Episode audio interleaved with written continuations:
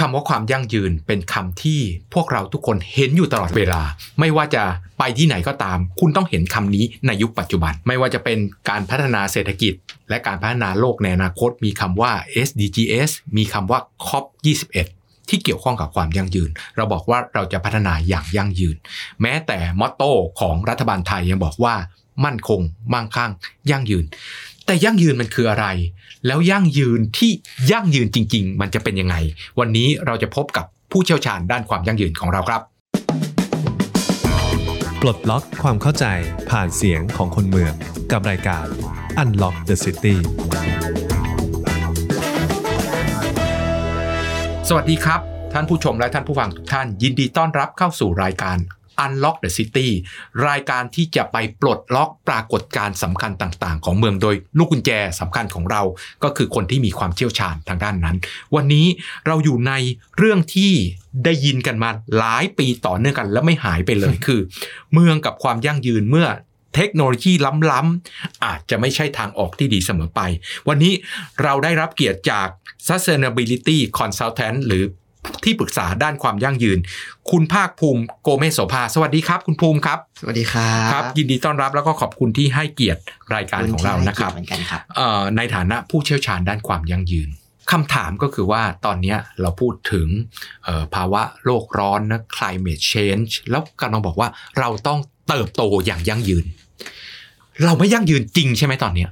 ตอนนี้ถ้าพูดแบบตอบสั้นๆเนาะผมคิดว่าเราไม่ยั่งยืนนะครับ เพราะว่าทิศทางที่เรากำลังจะไปในตอนนี้ยกำลังจะทำให้เราเนี่ยไม่สามารถดำรงชีวิตอยู่ได้นะครับ หลายคนพูดถึงเรื่องของความยั่งยืนนะครับ เวลาพูดว่า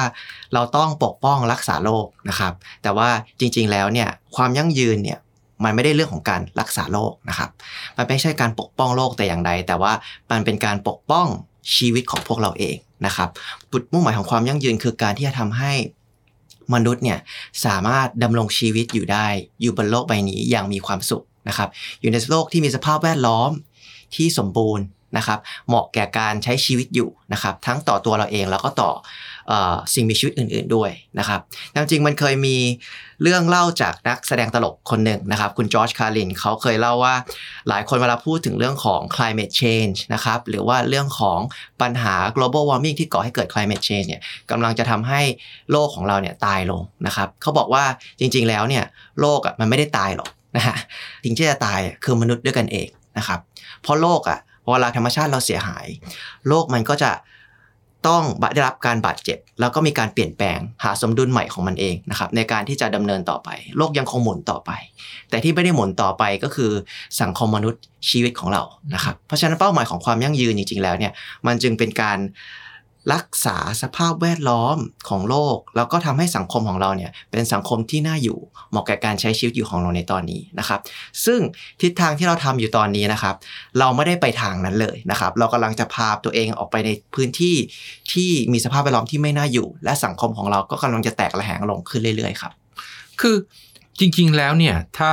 เราก็เห็นภาพตรงกันว่าในเรื่องของประวัติศาสตร์โลกเนี่ย distinction หรือคำว่าการสูญพันธุ์เนี่ย มันเกิดขึ้นอยู่ตลอดเวลาตั้งแต่โลกเกิดขึ้นคำถามก็คือว่าอ้าวแล้วทำไมเราไม่ปล่อยให้ปรากฏการณ์นั้น มันเกิดต่อไปคือ ใครไม่ดูแลตัวเองก็ก็จบไปเนาะแล้วโลกมันก็จะกลับสู่สมดุลในแต่ละครั้งของมันเอง ซึ่งเป็นมาตลอดเวลาไม่ใช่เหรอ ใช่ครับ โลกจะมีสมดุลของมัน แต่ว่าสมดุลที่เราพูดถึงตัวเนี้ยมันสมดุลในแต่ละจุด นะครับสมดุลที่เรากำลังจะบอกว่าเราปล่อยให้สมดุลเนี่ยปล่อยให้โลกมันพังทลายไป ปล่อยให้ climate change มาเราให้อุณหภูมิของโลกมันเกิน2เซลเซียส3เซลเซียสไปเลย แล้วโลกก็จะหาสมดุลใหม่ สมดุลที่ว่านั้นนะอาจจะไม่สมดุลที่เหมาะแก่การใช้ชีวิตอยู่อีกต่อไปนะครับถ้าเราย้อนไปเมื่อ 70 ปีก่อน นะครับโลกของเราเนี่ยเราอยู่ในยุคสมัยที่ทางธรณีวิทยาเรียกว่า Holocene นะครับเป็นโลกที่มีสภาพแวดล้อมที่อุดมสมบูรณ์มากๆนะครับเหมาะกับการเจริญเติบโตของสิ่งมีชีวิตรวมถึงมนุษย์ด้วยนะครับการปลูกเพาะปลูกอะไรต่างๆ มันปลูกง่ายไปหมดโยนเมล็ดไปตรงไหนก็โตนะครับหรือว่าจะจับปลาในแม่น้ำก็มีความอุดมสมบูรณ์จับได้ง่ายนะครับเราอยู่ในยุคที่มีการเจริญเติบโตมีความผสมผลบูรณ์มากๆนะครับ แต่ทันทีที่ในช่วงปี 1950 ที่เรามี The Great Acceleration นะครับ เรามีการมีนวัตกรรมใหม่ๆ มีการปฏิวัติทางอุตสาหกรรม กิจกรรมของมนุษย์เนี่ยเราเติบโตมากยิ่งขึ้นนะครับ เรามีการพัฒนานวัตกรรมเทคโนโลยี เรามีกิจกรรมทางเศรษฐกิจที่รุนแรงมากขึ้นนะครับ เพราะว่ามันรุนแรงในที่หมายความว่ามันเยอะแล้วมันถี่ขึ้น เมืองของเราก็ค่อยๆผุดขึ้นมาตามพื้นที่ต่างๆ จนตอนนี้ กิจกรรมของเรานะครับ มันกำลังสร้างผลกระทบต่อระบบนิเวศของโลกเนี่ยอย่างมีนัยสำคัญ จนทำให้ระบบนิเวศของโลกเนี่ยปกติที่ดำเนินมาตลอดตั้งแต่ยุคไดโนเสาร์ตอนนี้มันถูกเปลี่ยนแปลงด้วยสภาพภูมิอากาศของโลก แต่ตอนนี้ในช่วง 70 ปีที่ผ่านมา ระบบนิเวศของเราเนี่ยกำลังถูกเปลี่ยนแปลงด้วยกิจกรรมของมนุษย์เพียงอย่างเดียวเป็นหลักเลยนะครับเพราะฉะนั้นยุคที่เราอยู่ในยุคตั้งแต่ 1950 เป็นต้นมาตอนนี้เราอยู่ในยุคที่เรียกว่าแอนโทรโพซีน นะครับหรือเป็นยุคสมัยที่การเปลี่ยนแปลงของโลกเนี่ยเกิดขึ้นจากน้ำมือของมนุษย์เป็นหลักครับทีนี้พอมาถึงเมืองเนาะพอมาถึงพื้นที่เมือง ซึ่งแตกต่างจากพื้นที่ชนบทแน่ๆล่ะพื้นที่เมืองเนี่ยหลักการของพื้นที่เมืองในมุมของพวกผมเนี่ยคือข้อที่หนึ่งใช้ทรัพยากรมากอยู่แล้วเนาะมีเรื่องของการบริโภคมาก ซึ่งนำไปสู่ผลิตภาพของเมืองที่มากขึ้นตามไปด้วย อย่างที่สองก็คือว่า สิ่งที่เกิดขึ้นก็คือว่ามนุษย์เมืองเนี่ย ต้องการความสงบหรือความนิ่งหรือความมั่นคง ทางภูมิอากาศและการอยู่อาศัยมากกว่ามนุษย์ในพื้นที่ชนบท เพราะว่ามนุษย์เมืองนะมีการค้าการบริการ มีการเงินและระบบการธนาคารที่ใช้กันไปทั่วหมดทั้งในเมืองและในพื้นที่ชนบท จะมาเปลี่ยนแปลงวิถีชีวิตตามลมฟ้าอากาศหรือตามฤดูกาลไม่ได้ จะบอกว่าช่วงหน้าฝนน้ำท่วมเมืองพายเรือ แล้วช่วงหน้าแล้งค่อยเดิน ค่อยขับรถกันไป ไม่ได้เพราะ วิถีชีวิตและระบบเศรษฐกิจของเมืองเนี่ยไม่ได้ยืดหยุ่นแบบนั้น แบบนี้เมืองมีประเด็นอะไรที่เกี่ยวข้องกับความยั่งยืนที่เราต้องคิดบ้างครับ เมืองนี่ฟังดูเป็นผู้ร้ายเยอะเนาะหลายคนเวลาพูดเรื่องของปัญหาของเมืองนะครับ มักจะมองว่ามักจะเปรียบเทียบระหว่างเมืองกับชนบท แล้วก็ให้เมืองเนี่ยเป็นผู้ร้ายค่อนข้างเยอะนะครับ แต่ว่าจริง ๆ แล้วเนี่ย เมืองมันไม่ได้เป็นผู้ร้ายอย่างที่เราคิดนะครับ เมืองมันมีบทบาท มีประโยชน์ของมันนะครับ การที่มนุษย์ในพื้นที่ต่างๆ มารวมตัวกันในพื้นที่หนึ่งเนี่ยมันทำให้เกิดการแชร์ทรัพยากร การแชร์ความรู้แชร์มันสมองทำให้เราเนี่ยสามารถสร้างสารรค์นวัตกรรม แล้วก็เทคโนโลยีใหม่ ๆ ที่ทำให้คุณภาพชีวิต แล้วก็วัฒนธรรมสังคมมนุษย์เนี่ยดีมากขึ้นนะครับ เราจะไม่มีเทคโนโลยีการรักษาการแพทย์สมัยใหม่ ที่มีประสิทธิภาพและมีประสิทธิผล เราจะไม่มีร้านอาหารอร่อยอร่อยไม่มีชาบูจิ้มจุ่ม เราจะไม่มีโรงหนัง ไม่มีพิพิธภัณฑ์เลย ถ้าไม่เกิดการรวมตัวกันของผู้คนในเมืองนะครับ จะเห็นได้ว่านวัตกรรมหรือว่าธรรมธรรมเหล่านี้มันเกิดขึ้นจากเมืองก่อนเป็นเริ่มต้นนะครับ ไม่ได้เกิดที่ชนบท เพราะฉะนั้นบทบาทของเมืองเนี่ยมันมีหน้าที่ของมัน การใช้ทรัพยากรของของคนในเมืองเอง เรามีสมมติในกรุงเทพเรามีเป็นเมกะซิตี้เรามีประชากรเกิน 10 ล้านนะครับ การใช้ทรัพยากรของคนในเมืองเนี่ยมันมีประสิทธิภาพมากกว่าการที่จะให้คน 12 ล้าน แตกละแหงไปอยู่ตามพื้นที่ต่างๆ แล้วก็ใช้ทรัพยากร แบบที่เราใช้อยู่ตอนนี้ เพราะไม่งั้นถ้าเราใช้เพื่อที่เราดำรงชีวิตแบบในตอนนี้ครับ ถ้าเราใช้ทรัพยากรแบบนี้เราอยากต้องใช้พื้นทรัพยากรพลังงานมากกว่ากว่า 12 ล้านคนที่อยู่ในเมือง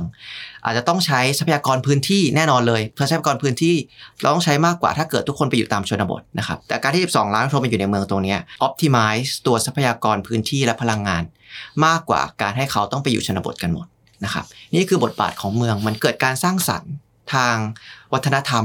ทางเทคโนโลยีและองค์ความรู้ และเป็นการใช้ทรัพยากรที่มีประสิทธิภาพ แต่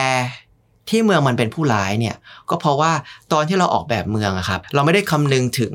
ความยั่งยืน ทั้งในด้านสังคมและสิ่งแวดล้อม ตอนที่เราออกแบบนะครับนั่นจึงทำให้ระบบของเมืองทั้งในเชิงของโครงสร้างและนโยบายเนี่ยมันไม่ได้คำนึงถึงคุณภาพชีวิต ของคนและความยั่งยืนเป็นหลัก พฤติกรรมของคนในเมือง แล้วก็ผลกระทบที่เกิดขึ้นทั้งทางสังคมและสิ่งแวดล้อมเนี่ยจึงเกิดขึ้นอย่างที่เราเห็นในตอนนี้ครับ ถามอย่างคนไม่รู้เลย ว่าวิถีชีวิตเมืองเนี่ยมันยั่งยืนได้จริงไหม เอาผมลองดูตัวอย่างง่ายๆว่า เราอยากอยู่ในอาคารหรือบ้านเนาะที่เย็นสบายครับ ไม่ได้ต้องการใช้เครื่องปรับอากาศและอื่นๆเนี่ย แต่พอมองย้อนกลับไปเนี่ยถ้าบ้านไทยนะเหมาะกับสภาพแวดล้อมของบ้านเราเนี่ยนะบ้านไทยเนี่ยที่เย็นเนี่ยไม่ใช่เย็นที่ตัวบ้านนะบ้านไทยเนี่ยออกแบบมาให้ระบายความชื้นเท่านั้น แต่สิ่งที่ทำให้บ้านเย็นอะคือสภาพแวดล้อมโดยรอบอืมดิน ต้นไม้ บึงน้ำฮะซึ่งตัวเนี้ยทำให้บ้านเย็นแต่บ้านเนี่ยระบายความชื้นเท่านั้น แต่ลองมาคิดดูพื้นที่ข้างในเมือง ถ้าบ้านจะเย็นและมีพื้นที่โดยรอบขนาดนั้นเนี่ยต้องการ2อถึงสไร่ ในเมืองมันหาไม่ได้หรอกในกรุงเทพเนี่ยสองถึงสามไร่ใช่จะไปหาจากไหน ให้ประชาชนทุกคนมีบ้านอยู่อย่างเย็นสบายโดยยั่งยืนคือไม่ใช่พลังงานฮะแล้วมันทำได้ไหมในเมืองอะโอ้ยนี่เป็นคำถามที่ดีมากนะครับ อันนี้มีหลายหลายเรื่องเลยที่ผมว่าเราสามารถมาดิสคัสกันได้นะครับ อย่างแรกเอาที่ตัวบ้านก่อนละกัน พูดถึงบ้านไทยที่เป็นบ้านใต้ถุนยกสูงนะครับ ผมคิดว่าบ้านไทยเนี่ยนอกจากเรื่องของความเย็นแล้วเนี่ยมันมีฟังก์ชันอื่นๆด้วย คือบ้านไทยเป็นบ้านที่ตอนแรกเราถูกออกแบบมาเพื่อให้มีความยืดหยุ่น resilient กับสภาพแวดล้อมบริบทของเรานะครับ โดยเฉพาะในกรุงเทพที่เราอยู่ใต้ผิวหนังพื้นทะเลนะครับทำให้บ้านเหล่านี้เวลาเกิดการน้ำท่วมเนี่ยคนเขาก็จะสามารถยังอาศัยอยู่ได้นะครับ โดยที่อาศัยจากปกติที่ตอนที่ช่วงไม่น้ำท่วมเขาอาจจะอยู่ข้างล่างตอนกลางวันเพราะมันเย็นกว่า แล้วก็ตอนกลางคืนก็ไปอยู่ข้างบนนะครับ ตอนน้ำท่วมเขาก็จะอยู่บนตัวตัวเรือนนะครับ ไม่ได้ลงมาข้างล่าง เพราะว่าปล่อยให้น้ำมันไหลผ่านไป เราไม่ได้ไปปิดกั้น หรือว่ากีดกันแหล่งน้ำเหล่านั้นนะครับ เราอยู่ร่วมกับมันนะครับ ทีเนี้ยพอมาอยู่มาเปรียบเทียบกับเมือง เมืองเราไม่ได้ถูกออกแบบมาให้มีความเคารพหรือคิดถึงความ resilient กับบริบทของธรรมชาติ นะครับเราค่อนข้างออกแบบเมืองเพื่อที่จะถ่ายน้ำไปที่อื่น ไปต่างจังหวัดทำให้คนอื่นเขาต้องแบกรับภาระของน้ำท่วมด้วย จากกรุงเทพเพราะให้กรุงเทพไม่น้ำท่วมนะครับตัวเมืองในกรุงเทพเนี่ยสามารถทำแบบเมืองใต้ถุนได้ไหมทำได้นะครับให้มีความยืดหยุ่น แต่อาจจะมีปัญหาอย่างที่อาจารย์บอกก็คือเรื่องของความเย็นและพื้นที่ที่อยู่รอบนอกที่เราขาดหายไปล่ะอย่างน้อย 2 ไร่ตรงนั้นนะเราจะทำยังไง นะครับผมว่าอันนี้มันแก้ได้ 2 เรื่องหนึ่งคือที่ผ่านมาเราไม่ได้เคยคิดการออกแบบผังเมือง หรือว่ามีการทำวิจัยผังทางด้านการออกแบบเมือง หรือว่าโครงสร้างเรือนเนี่ยที่ตอบรับกับบริบทของประเทศไทยขนาดนั้นนะครับผมคิดว่าถ้าเราอัดฉีดเม็ดเงิน ในการที่จะบอกว่าเฮ้ยถ้าเราเอาคนผู้มีอำนาจหรือคนที่มีทุนหน่อยๆเนี่ยมารวมรวมพลังกันเพื่อมานั่งคิดว่าเราจะออกแบบเมืองยังไง ที่เป็นเมืองใต้ถุนที่รับน้ำท่วมได้ แต่ในขณะเดียวกันก็สร้างความร่มเย็น ผมคิดว่าถ้าเรามีเงินเม็ดเงินตรงนั้นในการมาศึกษาหาคำตอบเนี่ยผมว่าเรามีคำตอบให้ได้เสมอ เหมือนกับที่เราหาคำตอบในการแก้ปัญหาหลาย ๆ อย่างมาในตอนนี้นะครับ แต่ขณะเดียวกันอีกประเด็นหนึ่งที่ผมคิดว่า ถ้าเราเอาบริบทของไทยในตอนนี้ก็คือ มีคน 12 ล้านอยู่ในกระจุกอยู่ในเมืองพื้นที่เล็ก ๆ ผมคิดว่าอันนั้นก็เกินไปนะครับผมคิดว่าเมืองเนี่ยในกรุงเทพอาจจะเป็นเมืองที่แน่นกันเกินไป เราสามารถที่จะกระจายเมืองออกไปที่อื่น ๆ กระจายอำนาจ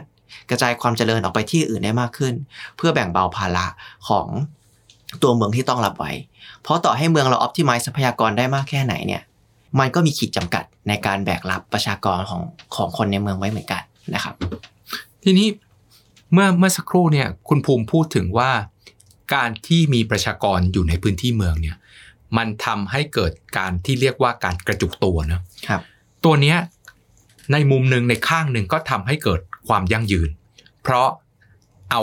คนที่จะทำลายทรัพยากรเนี่ยไปอยู่ในพื้นที่ที่มีความอ่อนไหวเนี่ยลดลงเพราะเข้ามารวมกันใช่ครับนี่แสดงว่าสิ่งที่เกิดปรากฏการณ์ตรงนั้นในพื้นที่เมืองคือคำว่าการแชร์ริง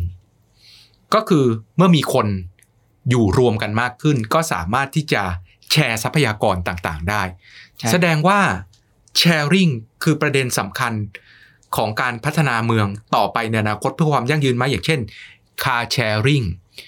การแชร์ที่อยู่อาศัย co-working space อืมแบบนี้มันคือทางออกของความยั่งยืนของเมืองไหมที่เมืองในโลกเนี่ยที่ผมเล่าให้คุณภูมิฟังว่าก่อนโควิดเนี่ยทิศทางของโลกของเมืองเนี่ยไปทั้งหมดเลยว่า sharing แชร์ทุกอย่างเนอะ co-working space co-housing ก็มาแล้วเนอะเอ่อ car pooling van pooling และอื่น ๆ ที่แชร์กันครับแต่พอโควิดปุ๊บมันจบ เพราะว่าการแชร์กันคือการแพร่เชื้อฮะแต่ตอนเนี้ย แชร์ริงมันกลับมาในรูปแบบใหม่ที่ปลอดภัยมากขึ้น เพราะคนรู้ว่า sharing เนี่ยจะช่วยจริง sharing คือทางออกเพื่อความยั่งยืนของเมืองจริงไหม sharing เป็นทางออกได้ครับ แต่ sharing ก็สามารถสร้างปัญหาได้เหมือนกันผมคิดว่าเราต้องเข้าใจว่าคอนเซปต์ของ sharing คืออะไรแล้วเราก็พยายามที่จะนำมันมาใช้ประโยชน์ให้มากที่สุดนะครับ แล้วก็คำนึงว่าผลกระทบของการ sharing ตรงเนี้ยมันไม่ได้พาเราไปสู่ ผลกระทบเชิงลบที่เราไม่ได้คาดหวังไว้ อย่างเช่น ตอนนี้เรามีเอ่อ sharing ของในเชิงของถามว่าเราสั่งแกร็บตอนเนี้ยเราแชร์ไรเดอร์กันไหมก็แชร์กันถูกไหมครับ แต่ว่ามันก็มีปัญหาที่เกิดขึ้นกับไรเดอร์อยู่นะครับแต่ว่า mi- mi- mileage เพิ่มขึ้นมากนะ mileage เพิ่มขึ้นมากอืม carbon footprint เพิ่มเต็มเลยอืมเพราะว่าแทนที่เราเดินไปซื้อจากของใกล้บ้าน เราไปสั่งจากที่ไหนก็ได้ แล้วมันสะดวกสบายกับเรากลายเป็นว่า carbon footprint จากการซื้อของ ในฐานะผู้บริโภค footprint ของเราในการซื้อของจากการเดินทางกลับสูงขึ้นกว่าเดิมเยอะมากเลยนะครับแพคเกจจิ้งเราก็เยอะกว่าเดิมอีกนะครับเรามีแพคเกจจิ้งมากเกินกว่าที่เราจำเป็นจะต้องใช้ เราใช้แพคเกจจิ้งเพื่อความสะดวกสบายของเราเกินไปมากนะครับแชร์ริ่งจริง ๆ แล้วเนี่ยมันมีบทบาทและข้อดีของมัน มันทำให้การใช้ทรัพยากรของเรา มันคุ้มค่า อย่างถ้าเราคาพูรถนะครับมันก็เป็นการช่วยลดทรัพยากรได้ แต่ถ้าเราไม่มีการควบคุมว่าเราจะคาพูยังไงที่ออกมาแล้ว ผลลัพธ์เป็นบวกต่อสังคมและสิ่งแวดล้อม เราไม่ได้ควบคุมมัน มันจะให้เกิดผลลัพธ์อย่างเช่น คนเริ่มหากินจากการทำ carpool มากขึ้น คนเริ่มไปซื้อรถขอแทรกคุณภูมิตรงนี้นิดนึงแสดงว่าการมี car sharing ทำให้เราบิดเบือนไปว่าจริง ๆ แล้วเนี่ยสิ่งที่ควรจะยั่งยืนที่สุดคือ เราสามารถใช้ชีวิตปกติ โดยไม่ต้องเดินทางโดยไม่ต้องใช้ car ใช่ถูกไหม แต่พอมี car sharing เนี่ยมันถูกบิดไปว่า ก็มี car sharing แล้วคุณก็เดินทางมากเหมือนเดิมโดยไม่คิดว่าเฮ้ยยั่งยืนจริงๆเนี่ยคือใช้ชีวิตปกติสามารถทำ business ต่างๆ ได้ โดยไม่เดินทางเราควรจะไปทิศนั้นถูกไหมฮะไม่ใช่บอกว่าเออมี car sharing แล้วก็เดินทางให้มากเข้าไว้เว้ยจริง ๆ ประโยคนี้ประโยคที่สนใจเพราะว่าบอกว่าเอาก็เรามีเทคโนโลยีแล้วนี่ไง เราก็สามารถทำได้เหมือนเดิมหรือทำได้มากกว่าเดิม อันเนี้ยเป็นความคิด mindset ของเขาเรียกว่า technocrat ก็คือคนที่เชื่อว่าเราสามารถแก้ปัญหาสังคม หรือปัญหา ใด ๆ ก็ตามในสิ่งแวดล้อม ด้วยเทคโนโลยีเข้าไปตลอดนะครับเพราะว่าพอเทคโนโลยีเข้ามาปุ๊บทำให้เราอุ้ยชีวิตเราสะดวกสบายมากขึ้น แล้วเราก็ optimize ในเรื่องเชิงของการใช้ทรัพยากรมากขึ้น คนก็มองว่าอ้าวโอเคงั้นเราก็สามารถดำเนินชีวิตได้ต่อไป แต่ปรากฏว่าการที่เราใช้ทรัพยากรอย่างมีประสิทธิภาพมากขึ้น ไม่ได้หมายความว่าเราแก้ปัญหาสิ่งแวดล้อมแล้ว เพราะว่าสิ่งที่เกิดขึ้นคืออะไร พอเราได้ความสะดวกสบายเรามีประสิทธิภาพ คนกลับทำ activity มากขึ้น เราใช้ทรัพยากรอย่างมีประสิทธิภาพ แต่ในปริมาณที่มากขึ้นกว่าเดิม มันก็ไม่ได้แก้ปัญหา เพราะฉะนั้นการแก้ปัญหาในเชิงของ technocrat เนี่ยมันไม่ใช่คำตอบนะครับซึ่งผู้หลักผู้ใหญ่โดยเฉพาะคนสมัยก่อน จะมีความคิดการแก้ปัญหา technocrat เยอะมาก ถึงได้เห็นว่าในข่าวบ้านเมือง นักการเมืองสมัยก่อนเวลาเขาจะแก้ปัญหาอะไรเขาก็จะพูดเรื่องของใช้เทคโนโลยีเป็นหลัก โดยที่เพื่อหวังว่าเขาเนี่ยยังสามารถ ไม่ต้องเปลี่ยนพฤติกรรมของตัวเองไปตลอด แล้วก็ยังอยู่แบบนี้ได้ไปเรื่อยๆ โดยที่จริง ๆ แล้วเนี่ยการแก้ปัญหาความยั่งยืนมันต้องคอมพ o ม i s e ทั้งสองอย่าง เอาเทคโนโลยีเข้ามาใช้ แต่การดำเนินธุรกิจหรือเศรษฐกิจของเราเนี่ยมันก็ไม่สามารถทำได้แบบปกติเหมือนกัน พอมาพูดถึงมุมของระบบเศรษฐกิจเนี่ยก็จะมีคำถามมากมายเมื่อพูดถึงความยั่งยืนคือ มันทำให้ต้นทุนหรือรายได้ในเชิงของเศรษฐกิจเนี่ย ลดลงหรือมีผลกระทบทางด้านลบไหม ผมยกตัวอย่างว่าถ้าเป็นบ้านเราเนาะกรุงเทพมหานครกับตัวจังหวัดปริมณฑลเนี่ยคือพื้นที่ที่ก่อให้เกิด GDP เนาะครับผลิตภัณฑ์มวลรวมของประเทศคือทำให้เกิดเม็ดเงินขึ้นในประเทศเนี้ยมากสุดละกรุงเทพเนี่ยครึ่งหนึ่งของ GDP ของประเทศไทย ถ้ารวมจังหวัดปริมณฑลเนี่ย75%รวมภาคกลางตอนล่างที่ต่อเนื่องกับตัวกรุงเทพเนี่ย85%แต่พอเรสประเด็นว่า ธุรกิจประชาชนต้อง ให้ความสำคัญกับความยั่งยืนนะก็จะเกิดคำถามว่าอ้าวแล้วจะส่งผลกระทบต่อ GDP ไหมอืมส่งผลกระทบต่อ GDP แน่นอนครับ แต่คำถามต้องกลับตามมามองที่ว่า แล้ว GDP นี่เป็นตัวชี้วัดที่ดีจริง ๆ หรือเปล่าอือฮึเพราะว่า GDP ตอนเนี้ยเวลาคนพูดถึงเรื่องของเทคโนโลยีทางสิ่งแวดล้อมแล้วมีต้นทุนชีวิตที่สูงขึ้นเนี่ย ต้นทุนที่สูงขึ้นอะ เป็นเพราะว่าคนไม่ได้ให้คุณค่ากับ ผลประโยชน์ที่เกิดขึ้นต่อความยั่งยืนนะครับ นั่นจึงทำให้มันมองว่ามันเป็นคอสทั้งที่จริง ๆ แล้วเนี่ยมันไม่ควรจะเป็นคอสเพราะว่าเป้าหมายของการที่เรามีเศรษฐกิจที่เติบโตหรือดีขึ้นเนี่ยมันคือการที่ทำให้คนทุกคนในสังคมเนี่ยมีคุณภาพชีวิตที่ดีนะครับ นั่นคือเป้าหมายของทางเศรษฐกิจ และตัว GDP เนี่ยในตอนที่เขาคิดค้นว่า อันนี้จะเป็นตัวชี้วัดของระบบเศรษฐกิจเรานะ เขาก็เชื่อว่าถ้า GDP สูง ซึ่งตัวแปรที่ส่งผลต่อ GDP คือการบริโภคการจับจ่ายของผู้คนในสังคม ถ้าคนซื้อของมากขึ้น ซื้ออาหาร ซื้อบ้าน เข้าถึงการศึกษา เข้าถึงแหล่งน้ำเข้าถึงที่อยู่อาศัย network นะครับ เหล่านี้ก็จะทำให้คุณภาพชีวิตของคนดีขึ้นนะครับ แต่ในปัจจุบัน การบริโภคของเราเนี่ยมันผ่านหลายกิจกรรมมากเลยนะครับเรายังเข้าถึงอาหารอยู่ แต่เราเข้าถึงอาหารแบบเยอะมากๆนะครับ แล้วการบริโภคในระดับเนี้ยครับมันยังเป็นตัวชี้วัดที่ดีอยู่หรือเปล่าว่าเรามีคุณภาพชีวิตที่ดีขึ้นจริง ๆ ยกตัวอย่างในเคสที่แย่ที่สุดนะครับ ในกรณีมลพิษ PM 2.5 นะครับ พูดถึงฝุ่น PM 2.5 ฝุ่น PM 2.5 เนี่ยมันอาจทำให้ GDP ของเราอะเป็นบวกก็ได้ คือมันหมายความว่ามันส่งผลบวกต่อ GDP ของเราได้นะครับ เพราะว่าการที่เราเจอปัญหาฝุ่นจากทุกวันนี้ในเมือง อาจารย์อาจจะมีโรคภูมิแพ้ แต่ว่าอาจารย์ก็ไม่ได้เจ็บป่วยมากถึงกับขั้นไปสอนไม่ได้ ไม่มีเจ็บป่วยถึงขั้นไปซื้อกับข้าวพา ครอบครัวไปทานข้าว หรือว่าไป enjoy กับกิจกรรมต่างๆของตัวเอง อาจารย์ก็ยังทำกิจกรรมได้อยู่ แต่อาจารย์ต้องดูแลตัวเองมากขึ้นโดย 1. ซื้อประกัน OPD 2. ไปซื้อแมส 3. ซื้อเครื่องกรองอากาศ ทุกอย่างเนี่ยเพื่อดูแลชีวิตของอาจารย์เอง ซึ่งการซื้อของเหล่านี้มันเป็นการจับจ่ายการบริโภค นั่นหมายความว่ามันส่งผลบวกต่อ GDP นะครับ โดยที่ผลลัพธ์ที่เกิดขึ้นคืออาจารย์น่ะมีคุณภาพชีวิตที่แย่ลงเพราะว่าอาจารย์เสียสุขภาพ นี่คือตัวอย่างอันหนึ่งอืมอีกตัวอย่างหนึ่งที่สำคัญอย่างเช่น ในกรณีเคสบริษัทน้ำมันทำน้ำมันรั่วไหลลงบ่อลงอ่าวทะเล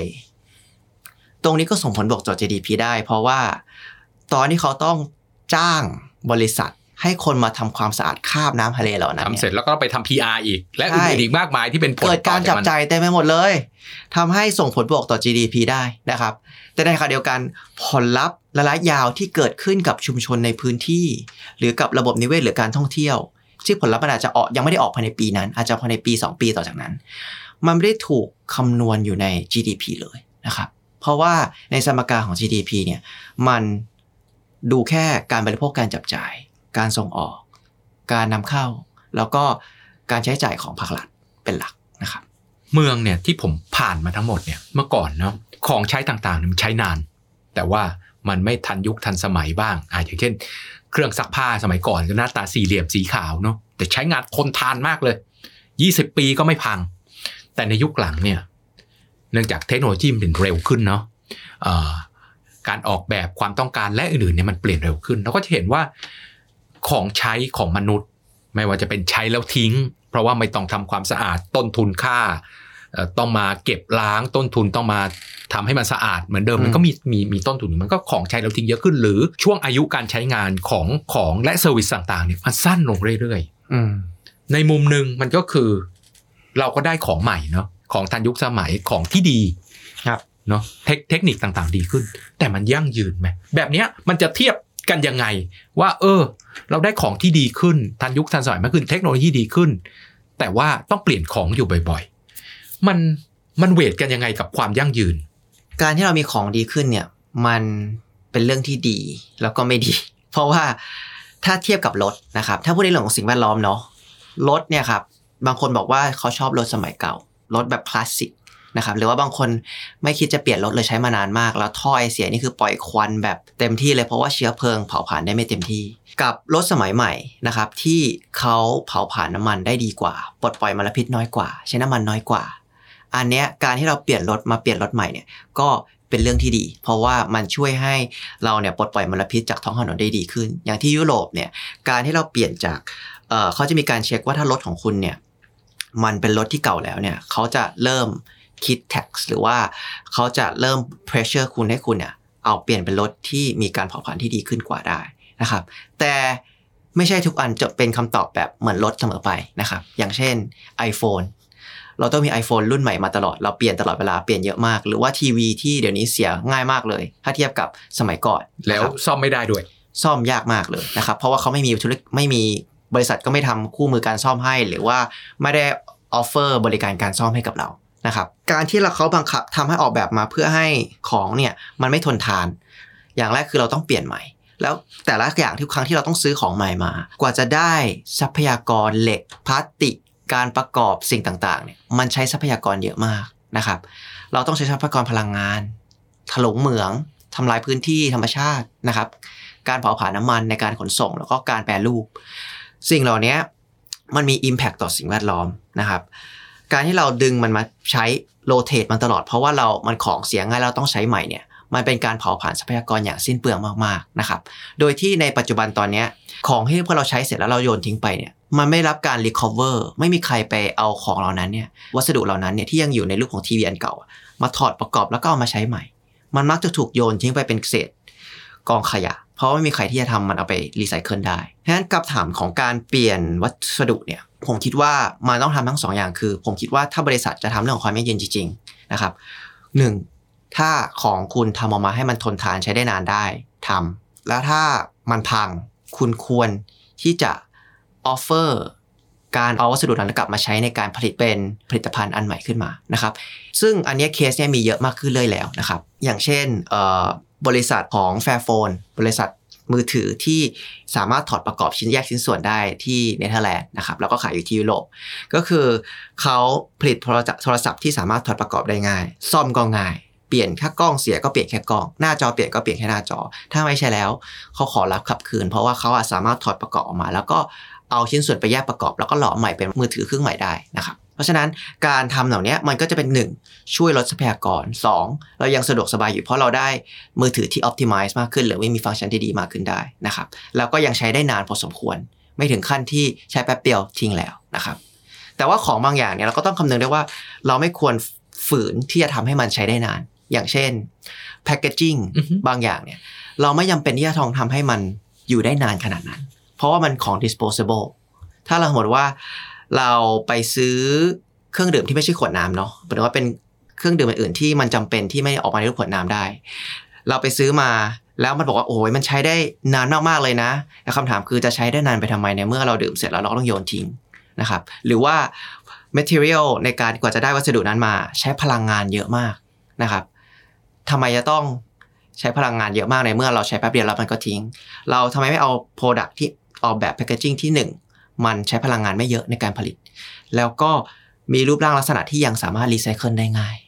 นะครับอันนี้เป็นโจทย์ที่จริงๆได้รับการพูดคุยเยอะมากระหว่าง น้ำกระป๋องกับขวดน้ำพลาสติกนะครับคนน้อยจะเปรียบเทียบกันเยอะมากระหว่าง เอ๊ะ น้ำกระป๋องกับขวดน้ำพลาสติกอันไหนดีกว่ากันนะครับคนชอบโยนโจทย์นี้มาให้ภูมิ เพราะว่าบอกว่าน้ำกระป๋องเนี่ยแม้ว่าจะใช้พลังงานในการผลิตเยอะก็จริง แต่ว่ามันรีไซเคิลได้เกือบ 99%เลยนะ แต่คำถามของผมก็คือถ้าคุณจะทำแค่น้ำดื่มเนี่ยระหว่างขวดน้ำพลาสติกกับน้ำกระป๋องเนี่ย ทำไมต้องให้มานั่งเราเลือกระหว่างสองเหล่านี้ มันมีประเด็นที่สำคัญกว่านี้หรือเปล่าที่เรายังไม่ได้การพูดคุยกันก็คือ ถ้าผมเป็นผู้บริโภค ผมไม่อยากต้องมาโดนผลักดันจากบริษัทว่าเฮ้ยเลือกสิว่าจะเอาอันไหน ที่ผมอยากได้จริงๆ คือ เมื่อไหร่ผมจะเอาขวดน้ำผมเนี่ยไปเติมก๊อกน้ำในแท็บได้ เติมน้ำจากก๊อกแล้วก็ดื่มได้ หรือว่าหลงไปที่ไหนแล้วคุณไม่มีที่เติมน้ำให้ผมเหรอถ้าผมมีตรงจุดตรงเนี้ยผมแทบไม่ต้องเลือกเลยว่าผมจะดื่มน้ำกระป๋อง หรือว่าขวดน้ำพลาสติก เพราะว่าเรา เราไม่ต้องใช้แพคเกจิ้งทั้งสองอันเลยนะครับคือจริง ๆ แล้วมันมันไม่ใช่แค่เรื่องแพ c เกจจิ้งหรือเรื่องเทคโนโลยีอะไรต่างๆเท่านั้น ในความยั่งยืนเนี่ยมันมีการจัดการอะไรอยู่มากมากมาย เพื่อนำไปสู่ความยั่งยืนอย่างผมเนี่ยบอกว่า เอ๊ะ ไม่ให้ใช้หลอดกับตัวเครื่องดื่มเนี่ย ไม่ว่าจะไปที่ไหนก็ตามฮะผมก็ยินดีจะไม่ใช้นะ แต่คำถามที่ผมมีก็คือว่า การที่ผมเอาปากไปจ่อกับแก้วน้ำตามร้านอาหารกับเอ่อ ของที่กดออกมาจากตู้เนาะแพ็กเกจของเขาเนี่ย มีใครรับประกันผมว่ามันสะอาดอะคืออันเนี้ยผมคิดว่านี่คือประเด็นหนึ่งที่จะรับประกันให้เราเดินเข้าไปสู่ความยั่งยืนนะผมพร้อมที่จะเดินเข้าไป แต่มีใครรับประกันผมว่าตัวของกระป๋องที่ผมกดออกมาจากตู้เนี่ย ตรงที่ปากผมจะไปจ่อกับมันเนี่ยอืมสะอาดจริง หรือแก้วน้ำที่ล้างมาจากร้านอาหารเนี่ย ผมไม่ได้อยากใช้หลอดนะ แต่ว่าผมต้องใช้หลอดเพราะ มีใครรับประกันนะว่าแก้วน้ำนั้นอะตรงที่ปากผมถ้าไม่โดนเนี่ยมันสะอาดจริงอะการสร้างความไว้เนื้อเชื่อใจจากจากคนในสังคมอันเนี้ยมันไม่ใช่ประเด็นแค่ของ packaging เลยครับ ที่ที่สิงคโปร์ตอนที่ผมต้องไปทำงาน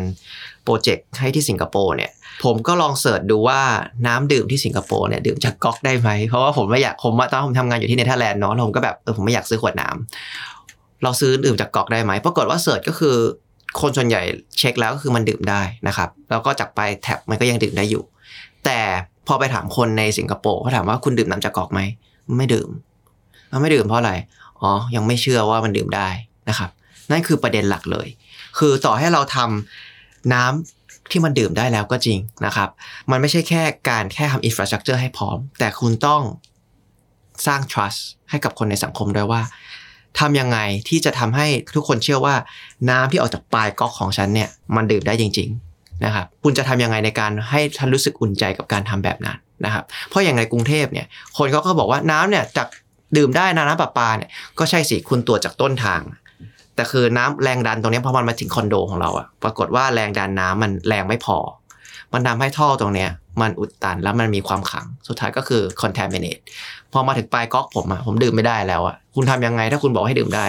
ผมว่าคุณทำก๊อกตรงนี้ให้มันสะอาดแล้วก็จริง ผมจะเชื่อคุณได้ยังไง คุณมีวิธีการทำยังไงได้บ้าง ในการที่จะทำให้มันคนเนี่ยเชื่อใจในการที่จะเปลี่ยนพฤติกรรมของเขาด้วย ทีนี้ย้อนกลับมาเรื่องของการนำไปสู่ความยั่งยืน การก้าวเข้าไปสู่สุดท้ายที่เราได้สัมผัสที่เราได้ใช้ว่าเป็นสินค้าหรือ service หรือผลิตภัณฑ์ที่เราเชื่อมั่นว่ามันยั่งยืน แต่ต้นทางอะมันยั่งยืนไหม อย่างเช่น ถ้าเกิดบอกว่าสร้างอาคารประหยัดพลังงานเนี่ย สะท้อนความร้อนไม่ดูดซึมความร้อนทำให้ข้างในมันเย็นเนี่ยอืมเอ๊ะไอตัวการผลิตครับ ตัวของวัสดุพวกเนี้ยมันมันยั่งยืนไหมมันได้ทำลายสิ่งแวดล้อมไหม หรือเอาที่เถียงกันมากที่สุดอะ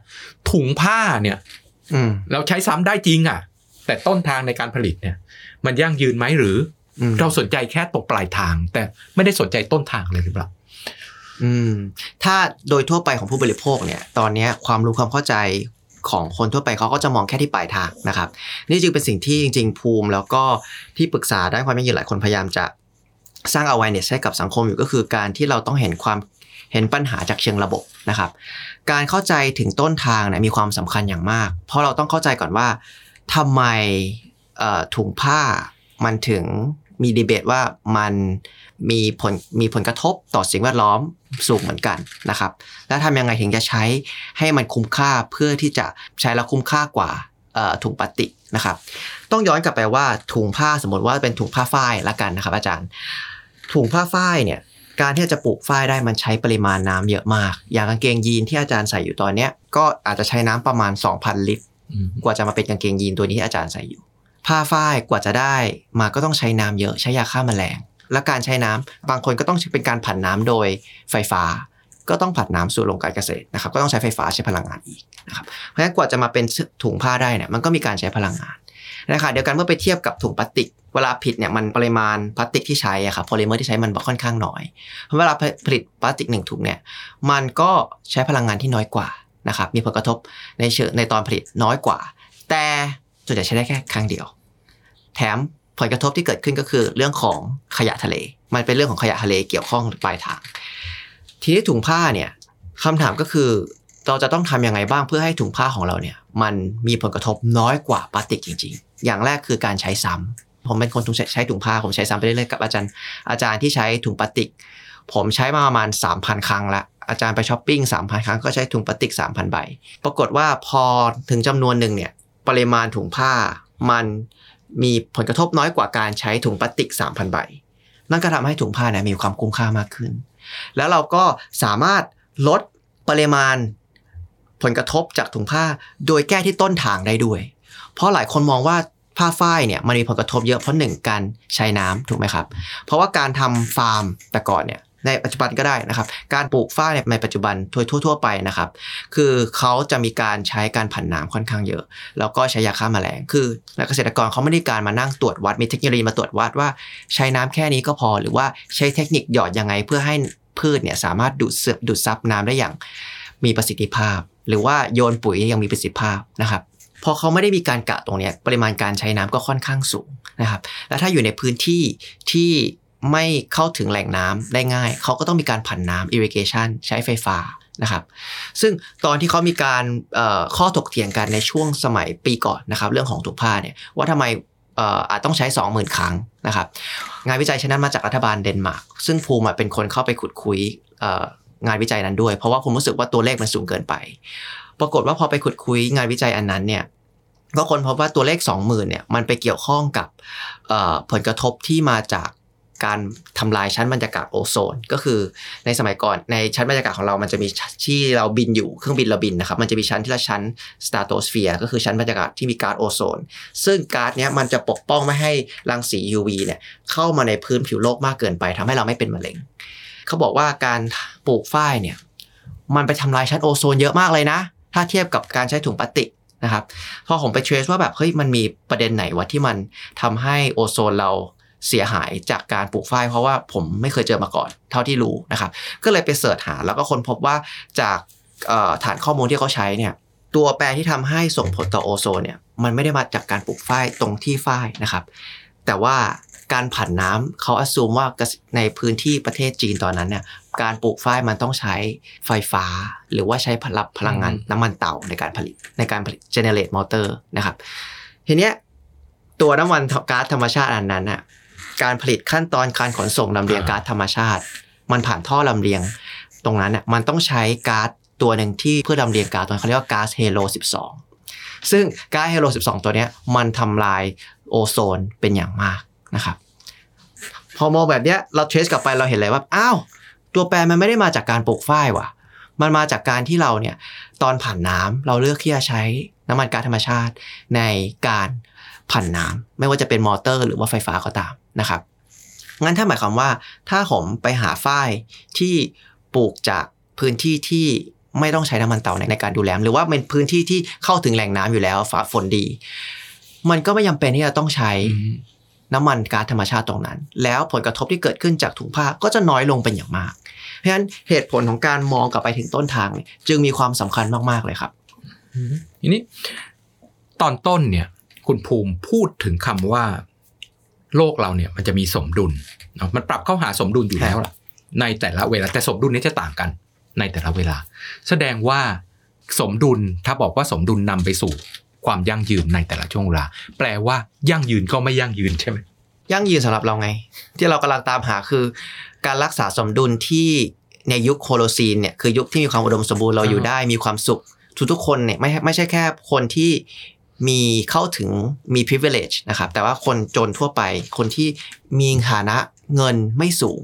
นะครับ หรือว่าคนที่มีเป็นอยู่ในกลุ่มของเขาเรียกว่ากลุ่มรากหญ้าเนี่ย คนเหล่านี้ถ้าเกิดปัญหาอะไรขึ้นมา เขาจะรับผลกระทบก่อน เพราะฉะนั้นเป้าหมายของเราเนี่ยคือการสร้างโลกที่ยังคงความอุดมสมบูรณ์ ที่จะทำให้ทุกคนเนี่ยสามารถอยู่ได้อย่างมีความสุขนะครับ นี่มันมีอีกอันหนึ่งซึ่งเป็นตัวคำถามสุดท้าย ทัศนคติของความยั่งยืนของคนในยุคปัจจุบันเนี่ยมันมีต้นทุน แล้วคนรวยเท่านั้นที่จะสามารถยั่งยืนได้ คนจนจะไม่สน แค่มีกินมีใช้ ในแต่ละวันก็ลำบากแล้ว ใช้ทรัพยากรใช้แรงต่างที่มันไม่ยั่งยืนก็ไม่สน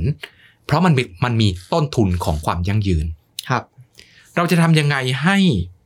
วิธีคิดตัวเนี้ยมันเปลี่ยนแปลงไป เพราะ แต่มันก็เกิดขึ้นจริงนะ ถูกไหมว่า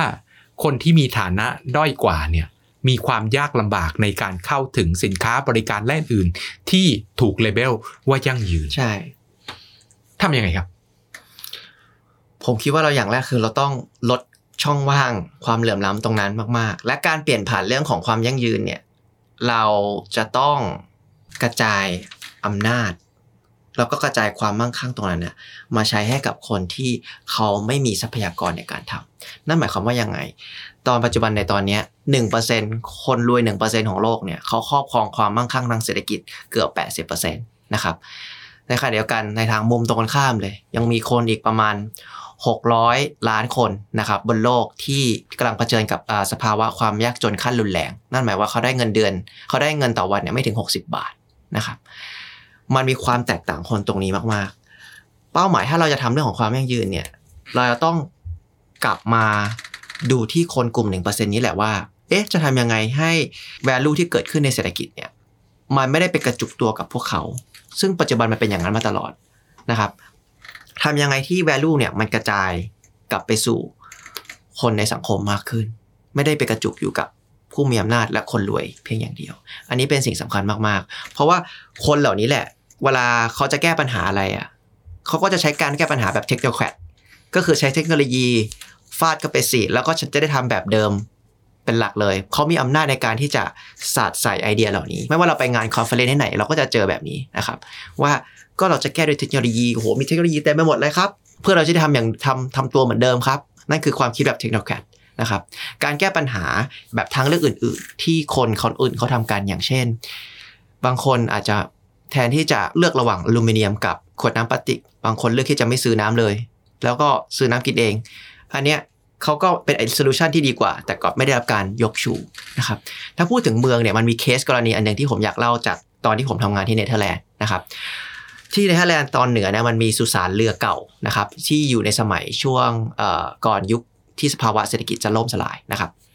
ตอนนั้นมันเป็นสุสานเรือที่ถอดประกอบเรือนะครับพอเกิด economic crisis ปุ๊บ สุสานเรือนั้นก็ตายลงนะครับ แล้วทางเทศบาลอัมสเตอร์ดัมเนี่ยเขาพยายามหาพื้นที่เหล่านี้ว่าใครจะเอาพื้นที่ตรงนี้ที่มันปนเปื้อนไปด้วยมลพิษของพวกแร่โลหะแร่ไฟเบอร์ต่างๆ ในการถอดประกอบเรือเนี่ยเอาไปใช้ประโยชน์ได้บ้าง ทางเราก็ได้รับมอบหมายจากทางเทศบาลมาว่า เราจะเอาพื้นที่ตรงนี้ไปทำเป็นที่อยู่อาศัยของที่ทำงานของนักศิลปะ แล้วก็คนที่ทำธุรกิจประกอบการเพื่อสังคม นะครับเราก็เลยออกแบบพื้นที่ตรงนี้ที่มีสตูดิโอคนทำศิลปะ แล้วก็คนที่ทำธุรกิจเพื่อสังคม แล้วก็บาร์ร้านอาหาร โดยที่เอาเรื่องของ circular economy เข้ามาใช้เป็นคอนเซปต์หลักนะครับ เพราะว่าเราอยากจะสร้างพื้นที่ตรงเนี้ยโดยที่ไม่ต้องใช้ของวัสดุใหม่เลยนะครับเราไปเอาของเก่าๆมาในการผลิตหมดเลย อาคารของเราเนี่ยเราเอาบ้านเรือที่คนในเนเธอร์แลนด์เขาจะมีบ้านเรือลอยน้ำเขาไปเอาบ้านเรือเก่าที่ไม่ใช้แล้วเนี่ยมายกมาวางกับเครนแล้วก็ปลูกตรงนั้นนะครับแล้วก็ renovate เป็นอาคารนะครับเราเลือกที่จะไม่ทับถมดิน เพราะว่าดินตรงนั้นมันปนเปื้อนไปด้วยมลพิษ เราเอาเรือมาวาง แล้วทางเดินเรายกสูง แล้วปลูกต้นไม้ที่สามารถดูดซับแร่โลหะ หรือว่าสารพิษออกไปได้นะครับ แล้วเราก็ตัดเอาพืชเหล่านั้นเนี่ยไปเผาเอาพลังงาน เพื่อเป็นการดึงสารพิษออกจากดิน นะครับและใต้ทางเดินเรามีการใส่พวกเทคโนโลยีเยอะมาก เราใส่ระบบ Smart Grid System ให้ทุกคนสามารถติดตามได้ว่าพลังงานที่เขาใช้จากพลังงานโซลาร์เซลล์บนอาคารของเขา มันใช้ไปเท่าไหร่ หรือว่าใช้พลังงานจากหน่วยงานไฟฟ้าภูมิภาคไปเท่าไหร่นะครับทำให้ทุกคนสามารถเเห็นการใช้พลังงานตัวเอง แล้วก็สามารถโอนพลังงานที่ตัวเองไม่ใช้เนี่ยไปให้คนอื่นได้ด้วยนะครับแต่ในภาพที่เห็นของคนที่ไปที่นั่นอะถ้าเป็นคนไทยที่แบบ ไม่ชอบความเก่าแก่ก็จะบอกมีความโกโลโกโสมากๆ เพราะมันเต็มไปด้วยแบบไม้เก่าๆ บ้านเรือเก่าเก้าอี้ก็ใช้ของเก่าไปซื้อมือสองมา ตอนนั้นผมเป็นคนที่ต้องไปคอยนำทัวร์อือฮึตัวพื้นที่ตรงนี้นะครับ เพราะว่าเป็นหนึ่งในหน้าที่ของผู้บริหารที่ปรึกษา พอมีเคสอันหนึ่งผมตลกมากตรงที่มันมีกลุ่มคณะบริษัทเอ่อคนไทยมาจากบริษัทพลังงานที่หนึ่งนะครับเขาก็มาแล้วผมก็พาเขาเดินทัวร์ ปรากฏว่าพอเขาเดินเข้าไปเนี่ยเขารู้สึกแบบผมเห็นสีหน้าของเขาในการที่จะแสดงความแบบขยะขยงในเชิงแบบเฮ้ยทำไมมันดูดูโทรมดูโทรมดูเก่าดูเก่าจังเลย แต่ผมก็ไม่กล้าบอกเขาว่ารู้ไหมครับว่าที่ตรงนี้ที่คุณเดินอยู่เนี่ยมีความทันสมัยกว่าที่ที่คุณอยู่ footprint ก็น้อยกว่า เพราะว่าของผลิตเป็นของเก่า ระบบเทคโนโลยี smart grid บ้านเรายังไม่มีเลย มันมีความทันสมัยนี่คือความยั่งยืนที่ไม่มีใครมองเห็นกัน นะครับเป็นความยั่งยืนที่ผสมผสานระหว่างเทคโนโลยี ล้ำสมัยที่จำเป็นกับเทคโนโลยีบางอย่างที่ไม่ได้เป็นต้องมีความหรูหรามาเห่า แต่ว่าเป็นเทคโนโลยีของบ้านๆใช้ของเก่า เลือกปฏิเสธที่จะใช้ของใหม่ใช้ของซ้ำวันนี้เราได้รับความรู้มากมายนะครับ จากคุณภูมิ ในฐานะที่ปรึกษาด้านความยั่งยืน เราเห็นมิติเลยครับว่าโรคเรานะครับ ณเวลานี้อยู่ในจุดที่อุดมสมบูรณ์ที่สุดที่เรามาอยู่ทุกวันนี้เพราะเราผ่านโลกที่มีความอุดมสมบูรณ์ แต่ความอุดมสมบูรณ์นั้นกำลังลดลงเรื่อยๆเรื่อยๆเรื่อยๆเรากำลังพยายามปรับตัวเข้าสู่มิติที่สามารถที่จะคงความอุดมสมบูรณ์ และสภาพแวดล้อมที่ดีของเราไว้ แต่มันไม่ง่ายครับ เราจะต้องเปลี่ยนทัศนคติเปลี่ยนวิธีคิด เปลี่ยนอะไรต่างๆ อีกมากมาย ให้กระบวนการของความยั่งยืนทั้งหมด เป็นกระบวนการที่ครบถ้วนสมบูรณ์ และสามารถที่จะ นำพาให้เรามีคุณภาพชีวิตที่ดี ควบคู่ไปกับสภาพแวดล้อมที่ดี และเศรษฐกิจที่ดีตามไปด้วย วันนี้เราได้รับความรู้และความเห็นมากมายนะครับ กับความยั่งยืนในอนาคตกับคุณภาคภูมิโกเมศโสภา Sustainability Consultant ขอบพระคุณคุณภูมิไว้ณที่นี้ครับ ขอบคุณมากครับครับ วันนี้เราได้รับความรู้มากมาย เรื่องประเด็นของความยั่งยืน และสามารถติดตาม Unlock the City ใน episode ที่แล้ว และ episode ต่อ ๆ ไปได้ผ่าน 3 ช่องทางครับ YouTube Apple Podcast และตัวของ Spotify Search คำว่า Unlock the City เข้าไป เจอเราแน่นอนครับ วันนี้ลาไปก่อนแล้วพบกันใหม่ใน episode ถัดไป สวัสดีครับ